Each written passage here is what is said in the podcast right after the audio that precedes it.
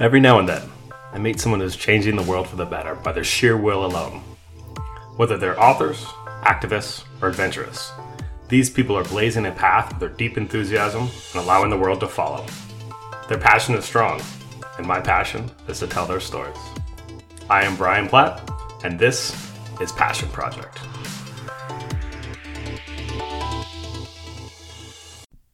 What's going on, guys? In this episode of the podcast, I speak with Rob Whitehair and Alex Finden of the social media slash user generated content app Mammalz.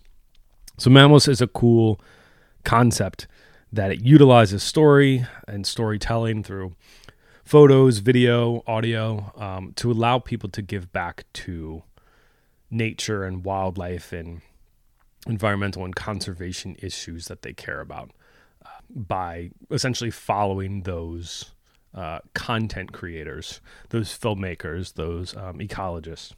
So essentially, in that sense, it's like Twitch, where if you see, um, you know, you can follow someone that you like, you can follow a sp- specific topic that you like, and you can donate, you can tip to that person to encourage them to give, to provide more of that content, which is a really cool way of like democratizing, um, you know, wildlife documentary filmmaking in a way that's traditionally been like held by only a handful of gatekeepers before in the past. Um, Mammal seems to open that up so that anyone can not only create content about you know nature and wildlife and the environment in general, but they can also make a living out of it, which I think is really cool.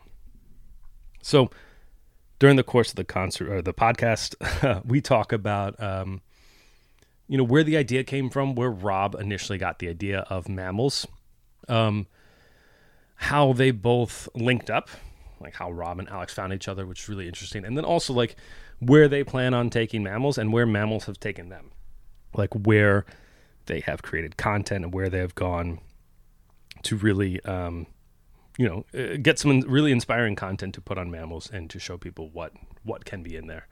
Um, so one cool thing they did mention is, uh, you know, they're still in developing funding for this. They're still in getting, um, you know, the stage of, of getting investors. So they actually have a WeFunder account. Um, so it's under WeFunder, F-U-N-D-E-R dot com uh, slash mammalz, M-A-M-M-A-L-Z. And what they're doing, they're giving away, I think, three trips. Uh, one to see the, uh, you know, Bengal tigers in India, one to see Raja Ampat um, to go diving in Indonesia, and then another one to do a safari in Botswana. Um, so it's kind of a tiered system. You know, obviously, the more you're able to donate or the more you're able to invest, the more um, uh, like entries you get. But you can get a you know a single entry just with a hundred bucks, uh, which is pretty cool, and then they'll raffle it off. Um, but yes, three really cool trips. They mentioned two of them. They talked about two of them and how um, amazing they were when they went um, both to India and to Raja Ampat, how incredible those experiences were. Um, and what they're doing with that is they're giving, you know, most of that money or a lot of that money back into the communities. That's a big thing about uh, this app that I really, really like. It's not just developing money for a few small people, it's to give money back to people who traditionally have difficult times raising it, whether it's you know early career filmmakers or ecologists, biologists, or um, you know, these traditional places that rely on tourism that we all know is struggling right now or are struggling right now. And yeah, I think that offer ends in July 31st. So you have until then, if you are interested to invest, uh, to be eligible for one of those entries to one of those three, um, you know, uh, amazing trips. Um, this is a really fun podcast to do. Both Rob and Alex are really nice, uh, really interesting guys. Um, and you can tell they care a lot about conservation. They care a lot about um, the areas that they've gone to, and they care a lot about you know this app and putting money back into you know people who are trying to create content and trying to spread awareness. Um, and trying to get the word out about conservation. So, you know, I always support that. I love that. Um, but yeah, as always, uh, if you find it in your hearts to like, to review, to what else? Follow. That's a big one. Uh, all that stuff you can do on a podcast. Please do it. Um, yeah, enjoy this episode. I'm sure you will. All right. So I'm here with Rob Whitehair and Alex Finden of the New Nature social media app Mammalz. Thanks for coming, guys. I really appreciate it. Thanks for having us. Yeah, yeah thank you. Is that right? Uh, classifying it as, as a social media app. Do you want to talk a little bit about what uh, Mammalz is and what you know what you envision for it? Sure. Well, it in in one respect, um, it's a social media uh, app um, in that it has um, a pretty intricate social function to it, um, but it is most definitely a user generated content platform.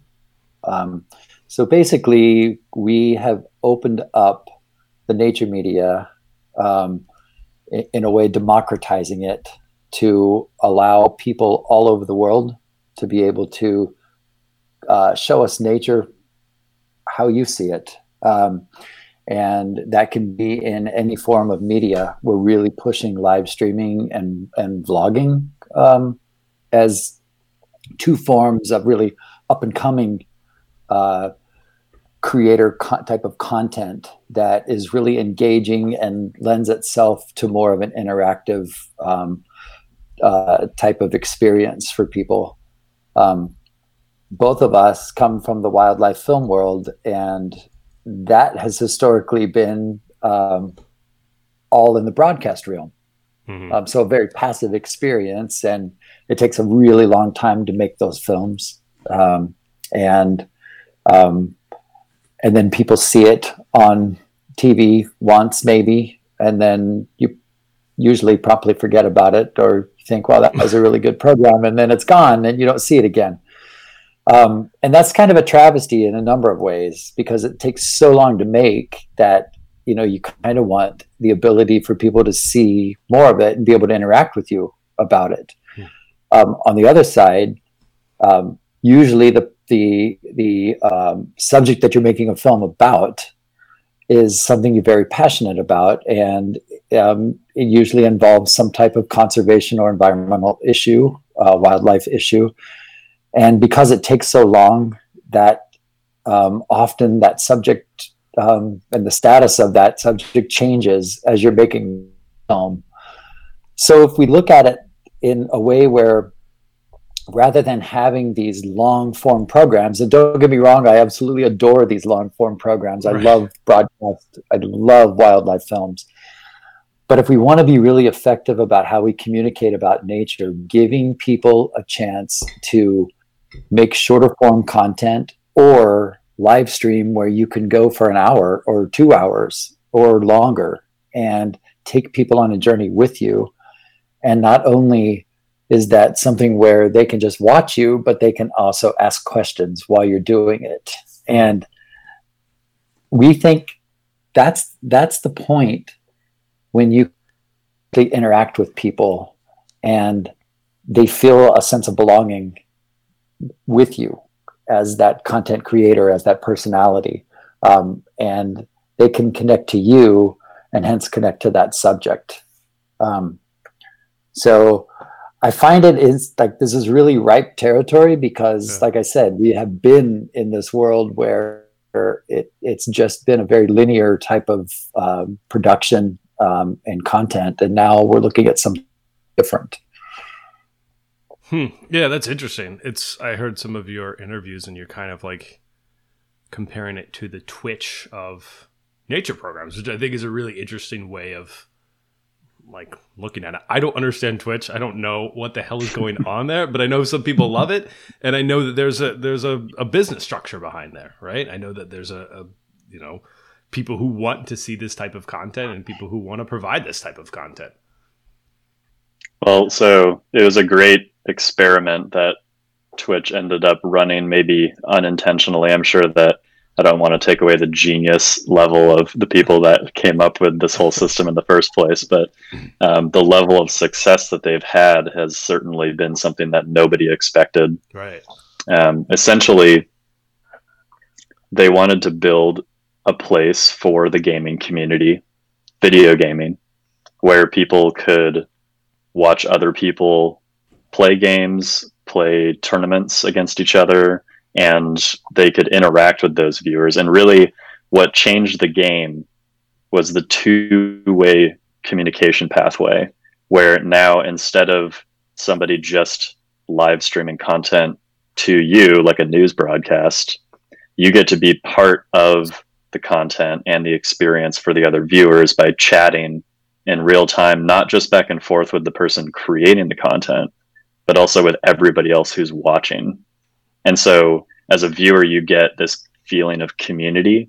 You start interacting with other people who you've never met in a digital space. And you can have almost a directorial approach to what you're watching with the input, the questions, the suggestions, the requests that you have to the creator. Hmm. And so when you do that long enough and frequently enough, those conversations lead into friendships that you create with these other people who have common interests who are watching the content for a reason. They all love that stuff, right?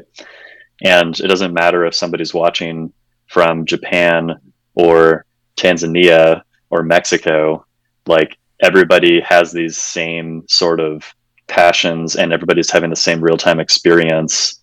Um, even if there's a language barrier, you know, you have ways to express your emotions with imagery through like emotes and things like that. And uh, and then when you collect all those people and bring them together after years of streaming together, and you put them in one place in real life, like TwitchCon, is something they spun off as a convention for the community, and it's really, really grown. I mean, this last year uh, prior to the pandemic, it was down in San Diego and just totally filled up the convention center and was sold out immediately.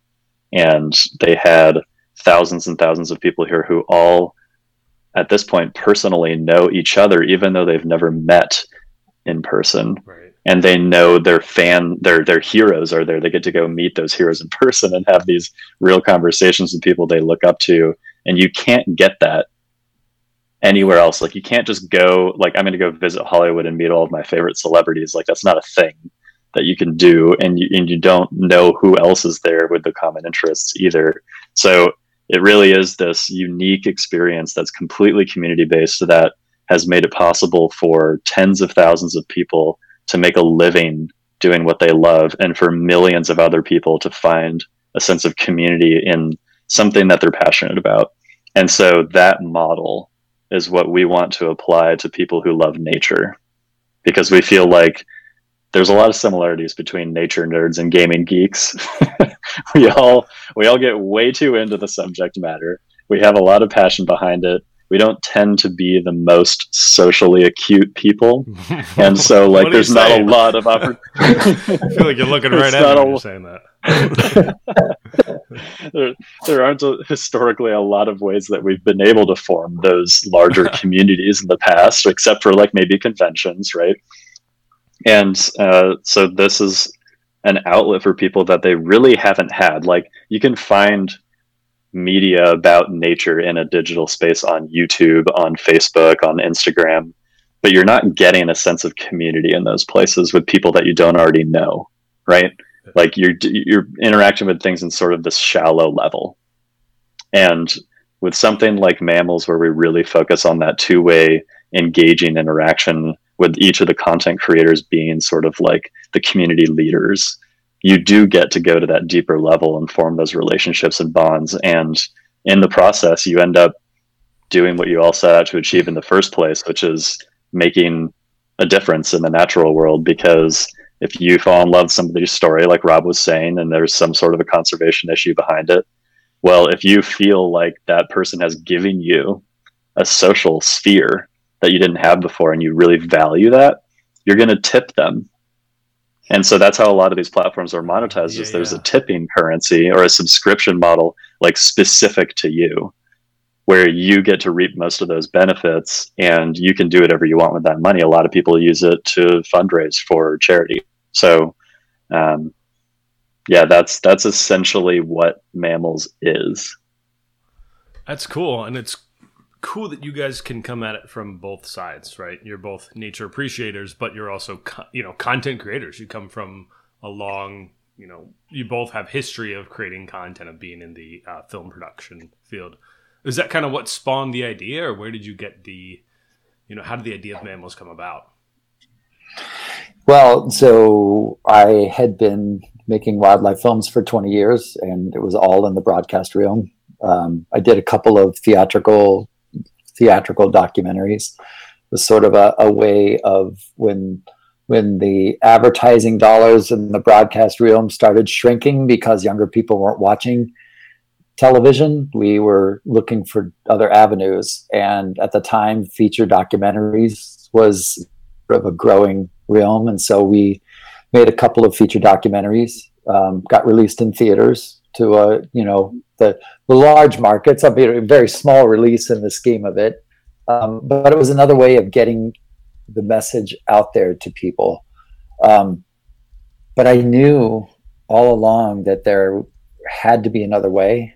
And I had this in my head for a long time that maybe at some point in time we'd have to create our own platform. And I didn't know exactly what that was, but I knew that it couldn't just be television on the internet. that that wasn't exactly something that would would work or nor, nor could we really compete in that realm because there are already people doing that. Um, what i knew that had to happen the difference was that it had to have a social element to it. And so i um, along with my wife pam we'd been living up in missoula montana for 20 years.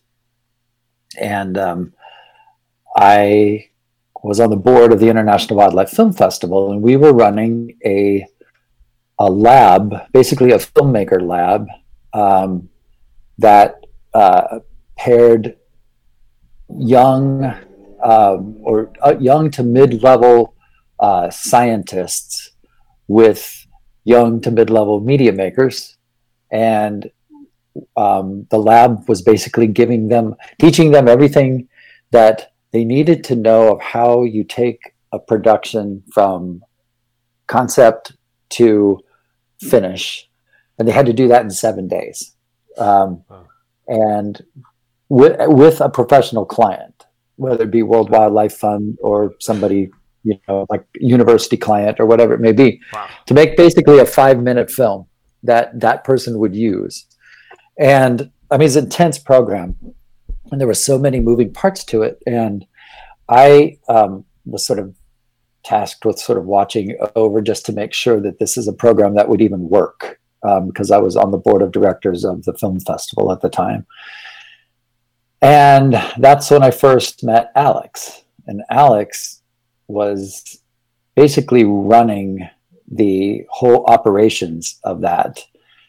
And I saw how in such a short period of time with so much pressure, here was this guy who was making everything look effortless.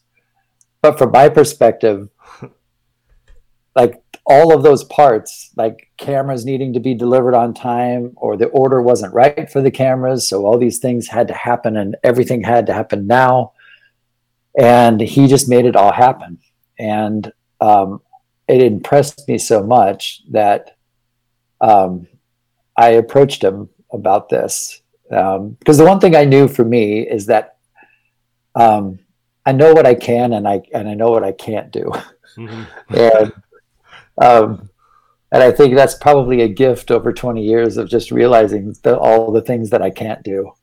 Um, so I was pretty skilled in knowing what I can't do, and um, knew I needed to find somebody that could fill in, you know, all of that. Somebody who was very talented in all the details that could take this sort of broader picture that I kept having in my head and we could hone in things and operationally make it happen.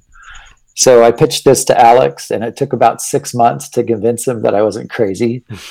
and um, and uh, literally six months to convince him I wasn't crazy. And um, and then he came back and he said basically yes. And you know, if he was going to do this though, he wanted to be an equal partner and that's exactly what I needed to hear. Um, and then he said, "Have you heard of Twitch?" And of course, I didn't. I hadn't heard of Twitch at the time. And I thought when he said people watch other people play video games, I thought you're you're kidding me, right? And then it was like, no, not only am I not kidding you, but Amazon just bought them for a billion dollars. And then I was like, okay, I'm going to listen to this.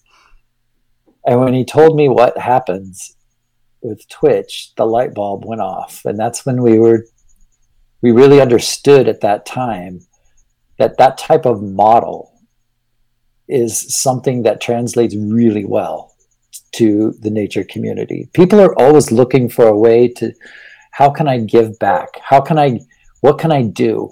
And that's the big question I always got from people is, you know, you, you, you show them a film, you spend all this time and you show it at a festival, you're in front of people. And the thing, the first thing they say is, what can I do? Right. Yeah.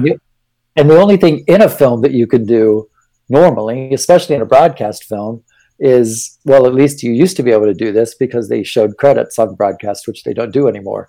They show if they tell you to go see the credits on the internet, but you, that's where you would have this plea in the end credits, and that's if somebody at the very end of the film yeah, the wanted to, wanted to watch, right?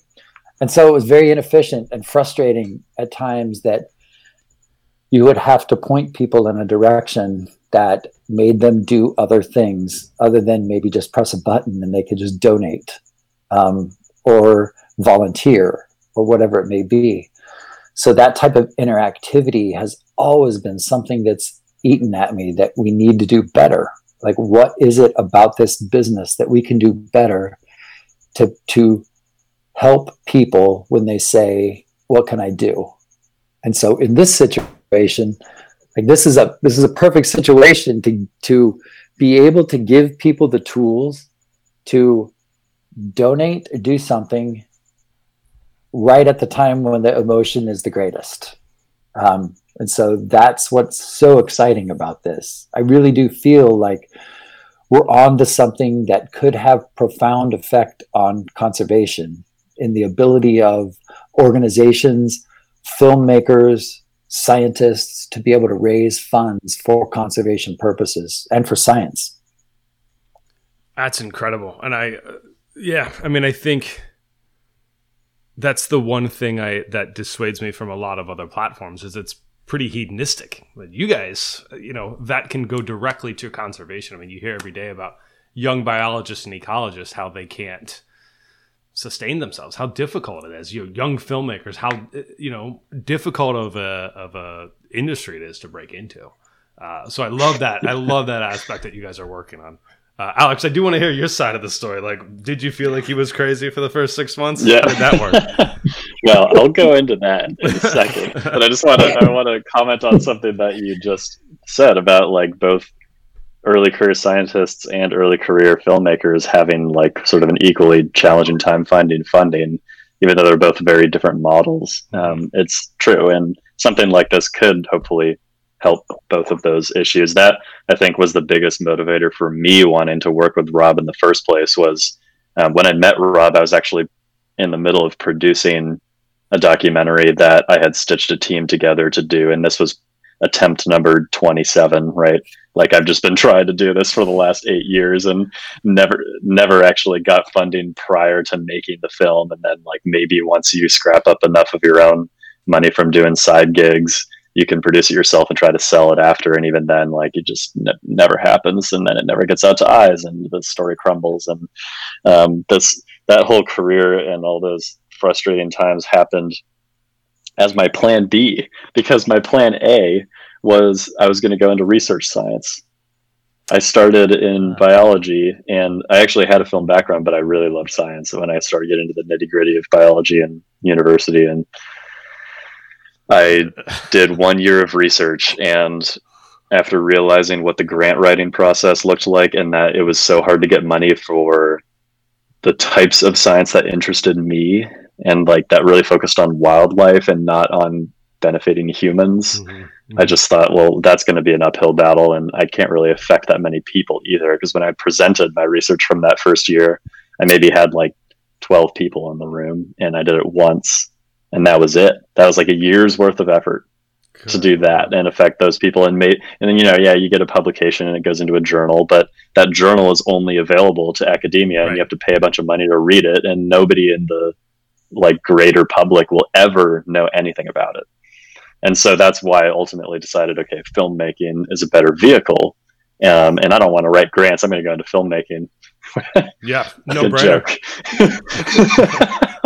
yeah, turns out it's like even harder to get money in filmmaking, and you still have to write grants. Um, so, coming up with a new way like just totally disrupting it from the ground up through a platform seemed like you know what? That almost sounds easier than me trying to get funding for one film. Yeah it's a way to circumvent the system that's pretty antiquated to begin with. Uh, yeah yeah. Um, i mean now it's been three years since i made that decision to start working with rob and i can tell you it's not easy but i definitely love what i'm doing every single day working toward that that opportunity to like totally democratize these um, these new funding options for people like me who were all inspired by the Steve Irwins and the David Attenboroughs like when we grew up. Um, not only do we need to provide that inspiration for people younger than us, but like we need to provide jobs for all these people who are fired up to actually make a difference. Otherwise, it's not going to happen. Yeah. So that's that's been the main driver for me for making this thing happen. Um, but yeah, when Rob hmm. when Rob first pitched the idea, of course, it was like start a new channel or a new platform. Like it is insane. It, it's it was insane. It still is insane. But the funny thing that we learned later, I actually don't think I realized this at the time when I was contemplating working with Rob. I went through my emails at one point to see like what was the first communication Rob and I had and I found something that I didn't expect. It was an email that I had sent to Rob about a year and a half prior to meeting him at the film festival when I was moving to Montana in the first place because I knew I was going there to break into the wildlife film industry. And I had all this experience. I was living in Hawaii, like diving professionally and just getting a bunch of skills with my underwater camera. That was my niche approach to the industry. And so I reached out to the film festival and I said, okay, you need to reach out to this guy, Rob, because he's like, you know, the head honcho here, and he's the guy who could get you into the into the business in, in Montana. And, um, so I sent out this heartfelt email and never heard anything back. I'm never gonna live that down. Oh man, seriously. I feel so bad about that. uh, yeah. Well, you know, I guess the I just you just needed a first impression in person. Yeah, spam filter. Just say it went to another folder. yeah, exactly. yeah, I, so I've seen uh I've seen your you know history. Uh, and that you were a film, you know, you did a lot of underwater diving um, and underwater mm-hmm. uh, photography. Um, so, do you guys have content currently on Mammalz, and what does that, you know, what does that center around? Do you have specialties that you work with? I mean, what we've really strived to educate people about with regards to content on Mammalz is that you do not have to be a professional. Like not even close. I'd say 90% of the content on there was shot with an iphone. Hmm.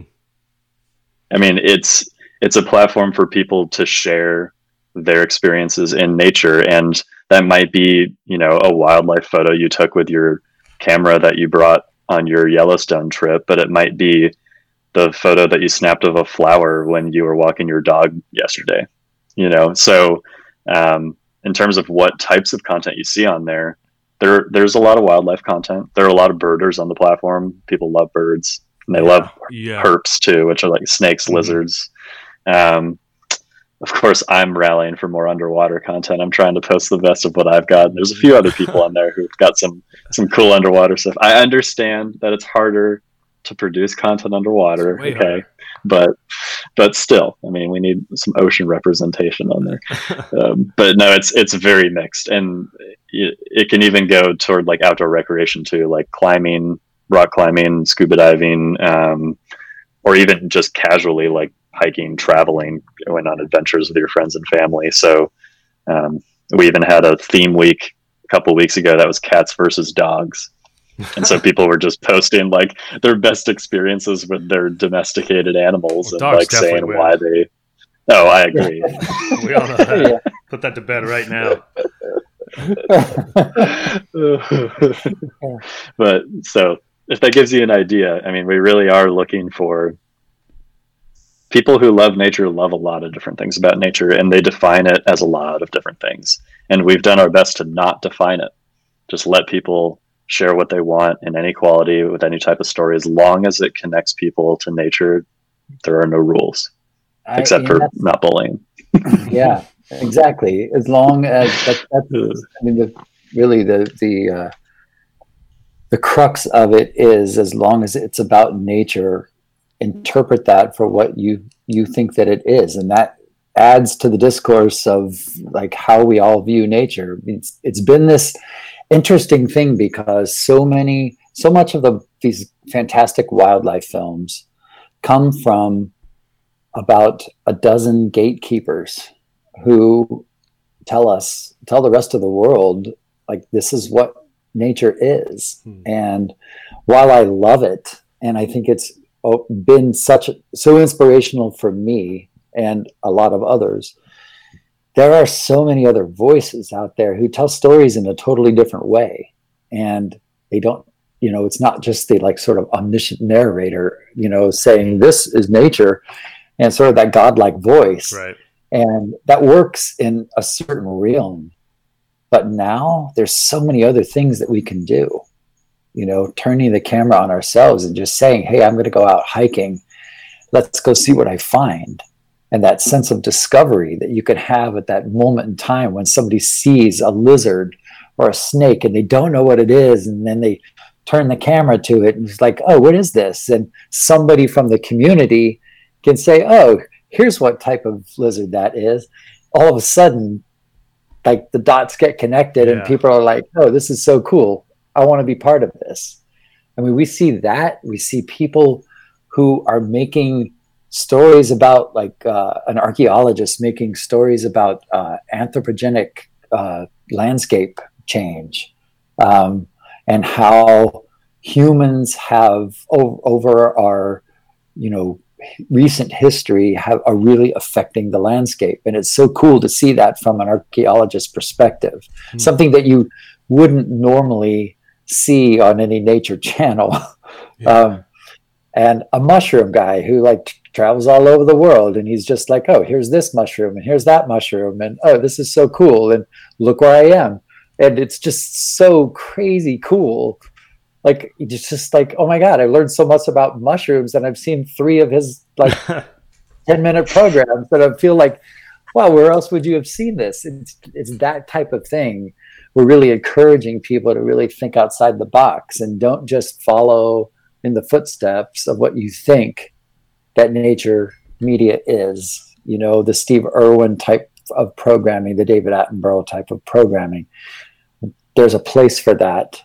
And then there's this whole other creative realm to just open up your mind and let loose on like show me what nature means to you Mhm. and then you put cultures into this different cultures around the world the way people tell stories and the you know thinking about like uh Maasai people who completely tell stories in a different way and Mm. to be able to actually see nature from their perspective what does it mean to them it's certainly you know there are elements that are the same and the nature itself is just nature it does what it does right Mhm. but it's that interpretation of how we connect to it that is different for all of us and that's the root of what we're really trying to get to because that's what's going to open up a whole new understanding and i think really bring us together not just in our understanding of nature but it's going to bring us together as people That's pretty cool. and if we didn't need it before this, we sure as hell need it now. um, What kind of tips do you guys have for someone who's trying to either get involved in, in you know documentary filmmaking or someone who's trying to get involved and just make their films look better, whether it's equipment, whether it's just you know general being in the moment, capturing the moment, uh, kind of tips. Yeah.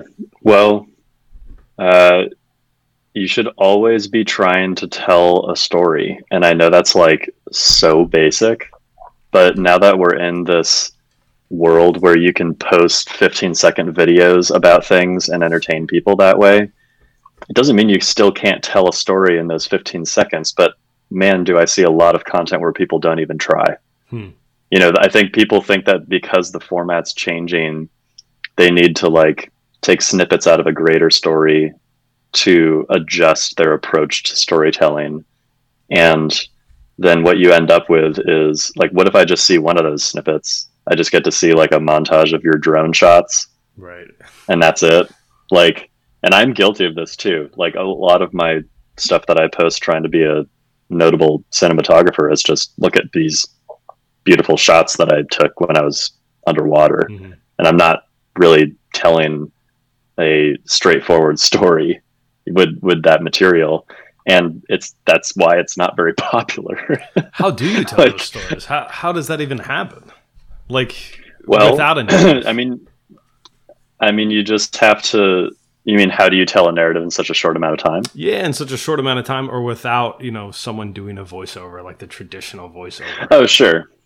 Well, it you can again, it goes back to Rob's uh, request to be creative and get away from this traditional presenter style story that you would see in like the classical Animal Planet shows.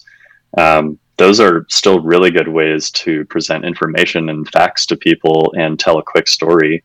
In fact, there's a whole community on TikTok that tells stories about the natural world from a presenter standpoint, where the person, you know, holds the camera in front of their face while holding some other object or being in a location and talking about it for 10 seconds. And mm-hmm. it's sometimes it's like some of the most fascinating stuff i've learned all day and it's and it takes no time at all. And and that might be the same little nugget that you get that inspires you to do something else from like an hour long film. So it's just about knowing what is going to get people thinking about a certain topic or what's going to give them a piece of inspiration that they need to go off on their own rabbit hole of discovery, right? So it's you don't have to be like, here's my introduction, my plot, and my you know the, the the climax of my story and the resolution. Like that's great if you're telling if you have a longer format to tell the story in, which you certainly do on mammalz. You can post an hour long film if you want. Um, but a lot of people nowadays are like they'd rather watch a string of short edited things that are on average about seven minutes long. That's like what you see on YouTube. People shoot around that duration, and uh, and so that's that's the number one thing I would tell people is just like stop stop looking up tutorials on YouTube of like how to do certain camera tricks and how to use certain editing yeah. tools that to make your stuff like you know look sexier because it can look amazing, but if it doesn't tell a story, it's not going to go viral. It's not going to get people to actually change the way they behave or the way they think. And if that's your ultimate goal, then you need to use more than good cinematography and camera tricks.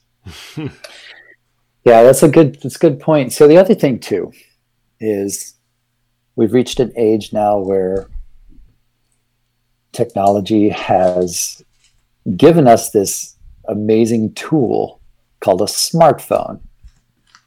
And the cameras are absolutely amazing the footage that you can get from a smartphone now rivals the footage from the early HD cameras that mm-hmm. cost $100,000 from Sony. Mm-hmm. And I mean, it's insane what we have the ability to do now with a tool that most everybody has in their hand. And so you remove that barrier to entry to say, start with your phone, start with what and just start getting creative. I mean, even like Steven Soderbergh is making a whole series of feature films that are made from a, an iPhone. Right. And like he's got them on Netflix right now, and it's insane to watch. I watched one of them, and I didn't know at the time that that was shot on an iPhone, and it blew me oh, away. Oh, wow. And so if you take that and you think, wow, so you, we've already got these tools. People in Africa and India, they all have phones, and it's like it, you don't have to go buy expensive equipment to do this. You even have editing programs right on the phone now, and the ability to deliver this right to mammalz right from the phone. Mm-hmm. And so it's really easy to create content. And I think, at least for us, personalities will work really well. Um, you know, telling stories from sort of a first person perspective um, and showing us the world in in how you see it. Um, allowing people, I've always said this about the interesting thing when you think about how how do people connect to nature, and I'm much more a believer that that if you look at like if, if we actually took statistics about how people connect to nature they connect to it much better if there's a bridge between them and the actual subject in nature. If somebody like a Steve Irwin, a David Attenborough, a Jane Goodall mm-hmm. has, you know, that this come across as this very passionate person. I love this. Look at this. This is amazing.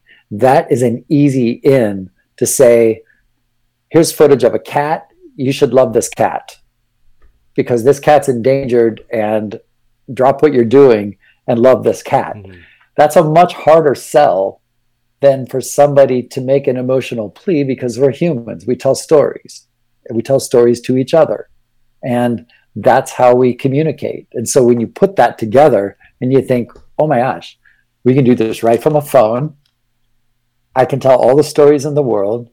It's not going to cost me a lot of money to do.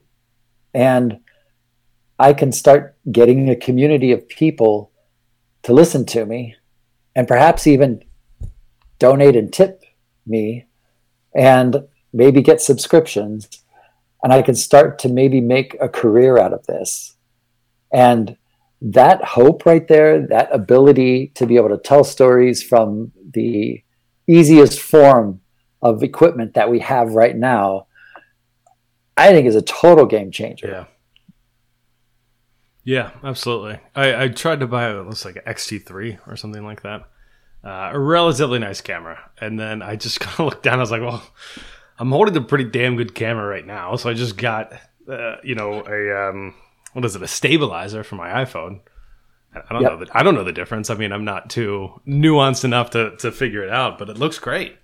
You know, anything you can film on your phone is great.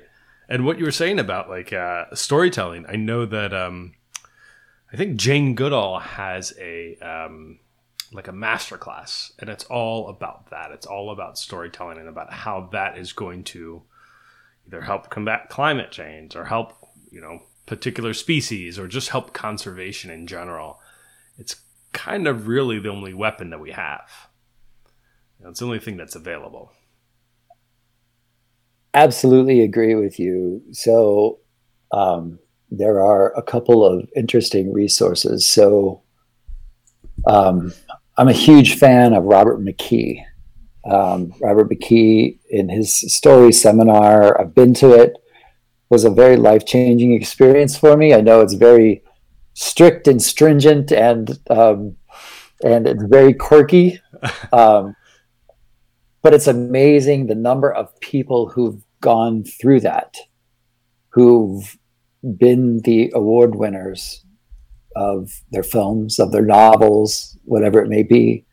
There's something about what he is able to tell you about story. And I think the big thing is less about the structure of story and more about story being the art that mm. connects each of our hearts to each other. And like deep down inside, that's where our emotion lies and Jane Goodall gets that. David Attenborough gets that.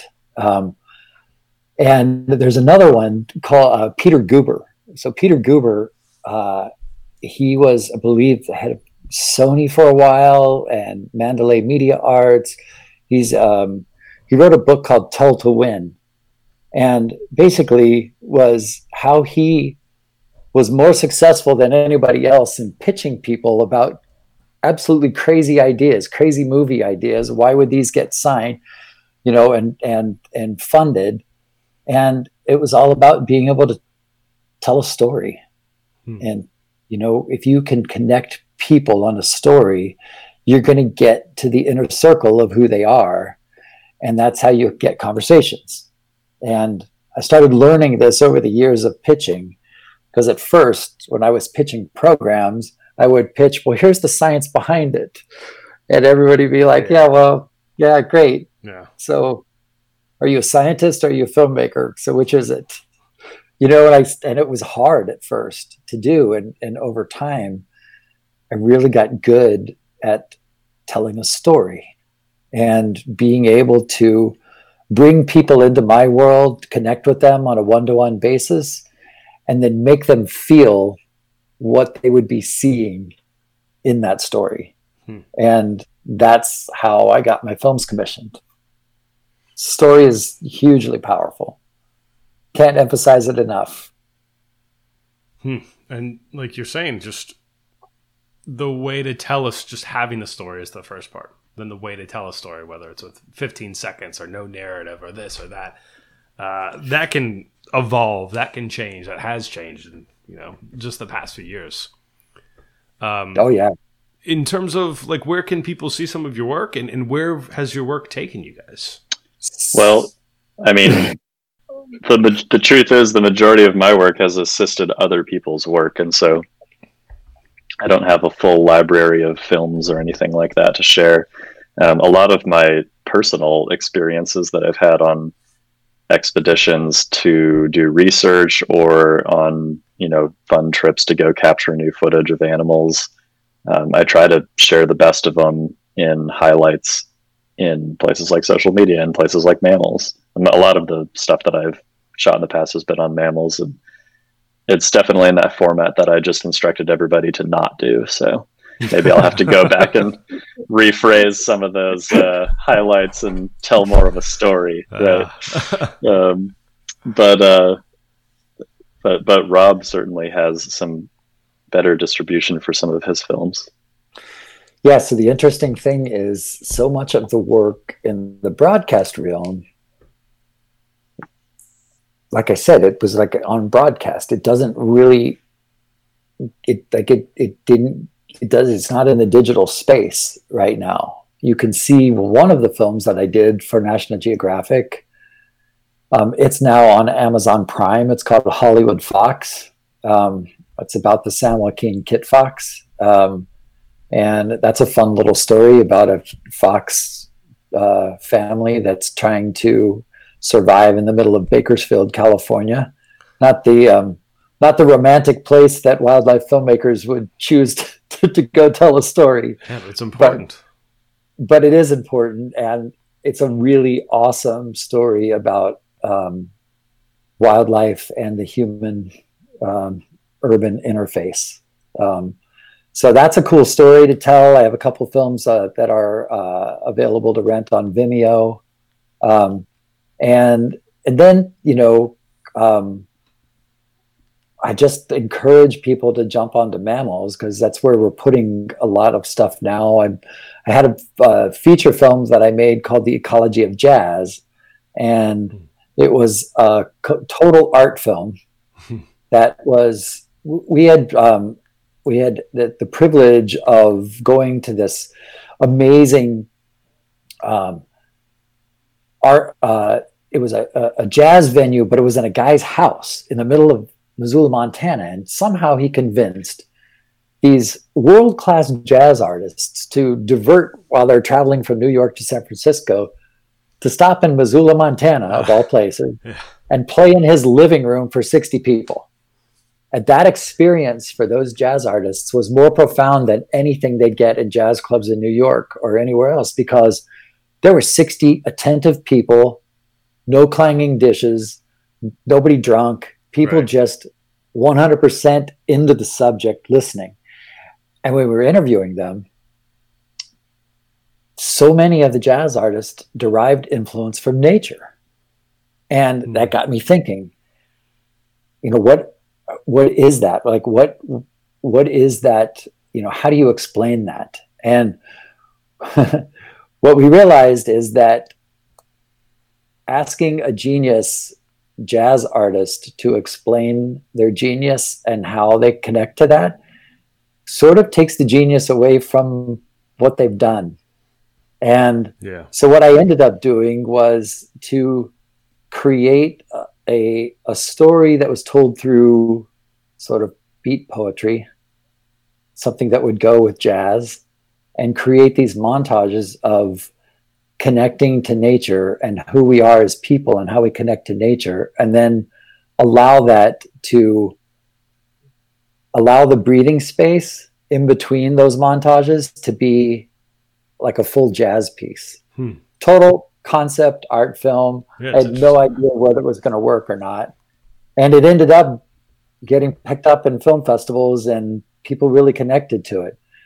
I've taken those montages, the nature montages now, and I put those on mammalz as sort of an example of you don't have to think like this certain way that you make a film, like you can do this. It's all in black and white. It's all poetry and nature. And that kind of stuff is just a great example of like how to think outside the box and the things you really can do now. Right. It's this far reaching. This is, you know, you can do everything on there. You can put everything on Yep. Uh, totally. Nature related. Um, what about where have you guys gone that are your favorite places to shoot? well, I think that I spoiled myself somewhat recently. I I went on a uh, well, actually, I got spoiled twice. so so I got spoiled above water and below water. Um, actually, Rob and I uh, last April was it just last April? It was, yeah. yeah. Um, like 2019, we, 2020 April? 20, 2019. Okay, yeah. Before the world we, uh, right. yeah, back when time existed. Right. Um, we, uh, did a trip to India to work with some of the developers that we had uh, brought onto our team there, make sure that everybody was on the same page, and so we spent a while in in the uh, the Delhi chaos, which was fun in a way for sure. Like I, it was my first time ever being to India and experiencing the food there and all the people was incredible. But yeah. um, you know, very sensory overload mm-hmm. for for somebody coming from Southern California. um, but then the second half of that trip, we went to a place called Ranthambore National Park, which is one of the most successful forests to have a thriving population of tigers, wild tigers. Um, it was a a conservation project that over about 25, 30 years was able to fully restore the tiger population. And now the problem is they have too many. so wow. they're trying to figure out what to do with them and relocate them to other places. But that going into this jungle book setting in real life and seeing the diversity of animals that were there and then also seeing tigers like inside of an old abandoned mosque with like vines growing all over it. This beautiful orange and black tiger that's like cleaner than you would even see them at the zoo. Like it just baffled me. Um, so that was definitely one of my favorite places. Like I have, I still have dreams about being in that place. It was just so otherworldly. I've seen that footage. That did look incredible, and it was like, yeah, like you were saying, like very Jungle Book esque. Yeah. Did it get to the point where you were like uh, bored of them? Like, oh man, another tiger. Damn it. No. okay. No. Yeah, I mean, the, they're they're wildcats. They're so elusive. Like, it's not like they were just handing sightings out to you. You know, oh, we would we would be driving around all day hoping we might see one, and and we got lucky. We saw about one each day. That's good. Um, That's good. Yeah. The rest of the time, you know, you're you're just waiting and uh, and honestly, like that, those were some of the most memorable moments as well were just yeah. where you would pull off to the side of the road and sit by a river and you'd still have you know 30 different species of birds coming by and different types of ungulates and uh, I don't know. Sometimes we would like see bears, and then there's always monkeys coming in. They're always fun to you know interact with them. so just just sitting there waiting for a tiger to like pop out of the forest and experiencing the rest of what this place had to offer, just sitting there hearing the sounds, taking it all in. You don't even notice that it's 110 degrees outside. those days are exhausting too, man. I've done a couple safaris and just constantly being on lookout, constantly just searching for anything. But at the end of the Oh, day, yeah. you're just wiped. yeah, that was an incredible experience. I just I won't go into quite as much detail about the underwater one, but I feel like I, I did mention it, so I should I should uh, Yeah. say briefly before that trip. I think it was the fall prior to that. I was fortunate enough to go on this research expedition to Indonesia with a bunch of very wonderful people with a lot of achievements in different disciplines. So we had people who were fine artists, we had people who were coral researchers, had fish experts, we had uh, microplastics experts, Mm. and we were surveying each of these components uh, to see what the overall health of the reefs were around an area called Raja Ampat, which is uh, kind of right at the heart of the Coral Triangle. It's one of the most biodiverse places to dive, and so we wanted to know, you know, how what's the baseline right now? How many fish are here? How diverse are they? How many corals are here? How healthy are they? How much plastic is in the water Right. here? Even though this is miles from Yeah. civilization. Um, and when we go back in 10 years and do it again, how is that going to change? hmm So that that's the goal for all these trips is to see if we can return and see how that baseline has shifted. Um, but uh, you know, on a positive note, things are actually looking fairly good in this place. It's very well conserved section of the reef, and uh, being in a cloud of fish all the time, and then having manta rays come swoop in through your view while you were looking at some super cool mantis shrimp or some like interesting wobbegong shark sitting underneath a re- like any everywhere you went you were seeing something that you had never seen before Mhm. at least for me and that it's hard to beat that like it, especially with underwater environments because the things you see are just unexplainable like they're so weird you know Yeah, I, I lived in So- Thailand for a little bit, and I did go diving a little bit in Indonesia. And the way I would describe it Uh-huh. was like if you're walking down the street and all of a sudden like the stop sign start like runs away from you. It's like what it was down under there because it's like you think this is just a rock and then it swims away, or you're like you're saying like a manta comes up from behind you, and it's just it's the most incredible. It's slightly terrifying because you're completely out of your element, but it's it's so cool. Never made it to Raja Ampat Yeah. though. That was definitely like that's like the you know the quintessential dive spot. Um, I kick myself for not Yeah. gone, but that sounds awesome. Well, I'm just going to make a quick plug on that note because Raja Ampat is actually one destination option for a trip that we will be giving away as part of a fundraising campaign that we're doing for mammalz. So we really wanted to capture that community experience all the way down to the ownership of the company. Like this is how we're running mammalz is we're letting people who believe in what we're doing own shares in the company at this early stage through this WeFunder campaign. And so we wanted to, of course, reward them with things that they find exciting, like, say, uh, African safari or a trip to take a tiger safari in Ranthambore National Park, the one we just talked about, Yeah, um, or to go on a diving excursion in Raja Ampat. And so, um, of course, if you are a, a, an accredited investor, you can just outright buy those opportunities. But um, we are giving away one of those trips to any level of investor once we hit $250,000 in our total fundraise. Um, so that's that's a pretty exciting opportunity. yeah, man. You know, I saw that for sure. I, I like two of the trips you just mentioned were on that, and the other one's in Botswana. They all sound incredible. So, oh, sorry. And Rob, what about uh, you? Where, like, what is your big trip? Uh, you know, your Oh, you know, um, I was going to say India because it's just so incredible. I, you know, just um, the feeling for me. I've described it every time I talk about it. It's as if you get dropped right into the middle of an Indiana Jones movie.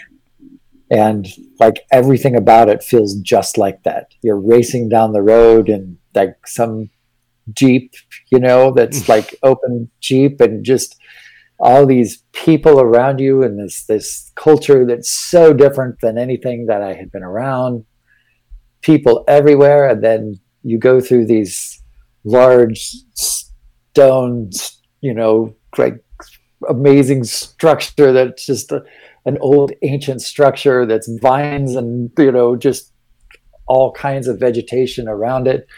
Monkeys sitting there lining up the whole entry to it you go through and it's like you're all of a sudden in this other world. And like it's just magic.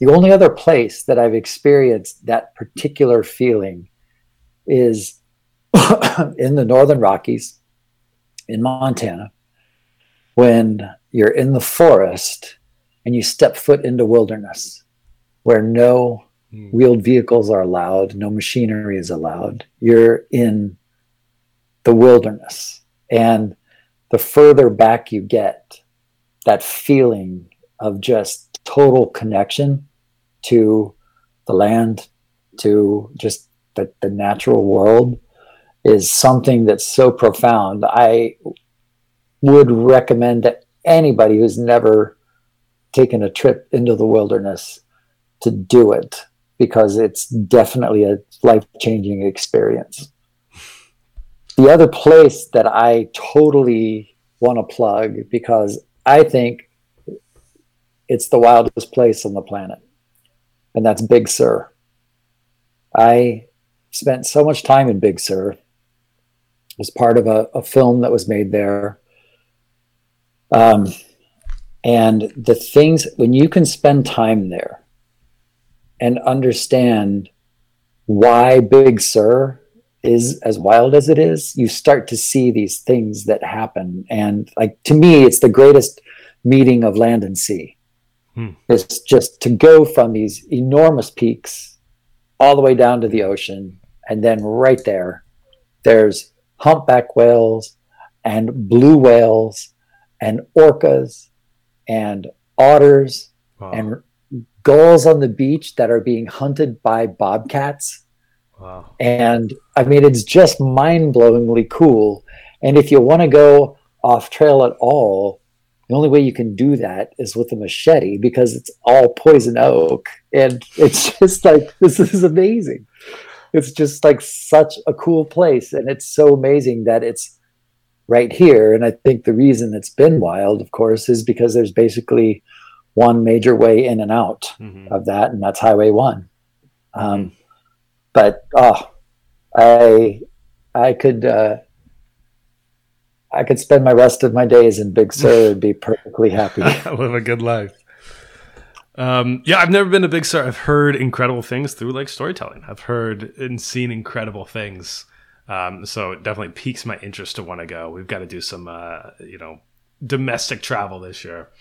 Um, yeah. Well, cool. I love talking about these trips. Like, you know, how can people help uh, Mammalz? Like, what what should people consider if they want to invest? Uh, and yeah, let's talk about those three trips. I know we chatted about a couple of them, but um, what's the the process if someone was curious about uh, you know traveling with you guys? Sure. Well, so the idea behind giving away one of these trips in return for the efforts of and support of these early community owners. Um, it's more than just a reward. It really, actually, for us, is a proof of concept because we talked about the power of having these in person community events, something like a convention where you can all gather.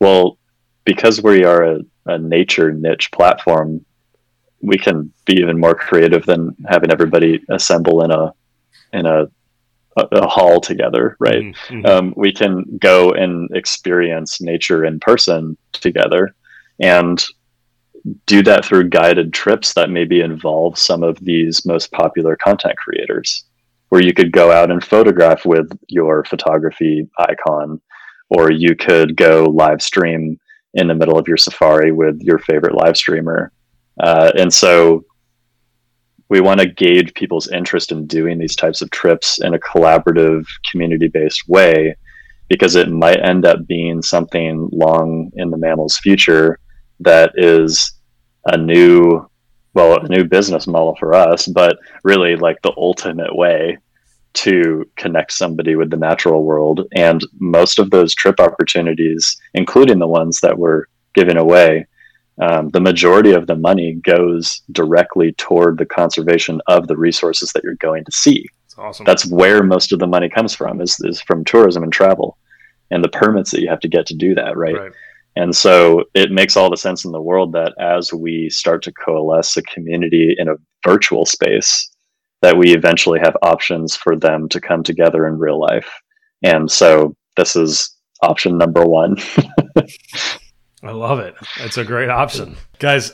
I want to thank you so much for your time. This is uh, this is incredible. I like so much what you're doing. Um, the fact that you know you're helping on so many different fronts, whether it's with the content creators, whether it's just the enthusiasts or conservation itself. I think it's just such an incredible, um, you know, path you're forging right now, and I wish you the best of luck. And uh, I don't really, frankly, think you need it though. i appreciate that yeah, absolutely. Well, uh, yeah, Rob, Alex, thank you guys so much for your time. This has been great. Thank you Yeah. so much. thanks brian Thanks for joining. If you liked that episode, feel free to rate, view, and subscribe. That actually really helps. If you haven't seen it yet, take a look at the accompanying blog. Don't forget yourboots.com, where you can read more and see photos for all the interviews. Until next time, take care.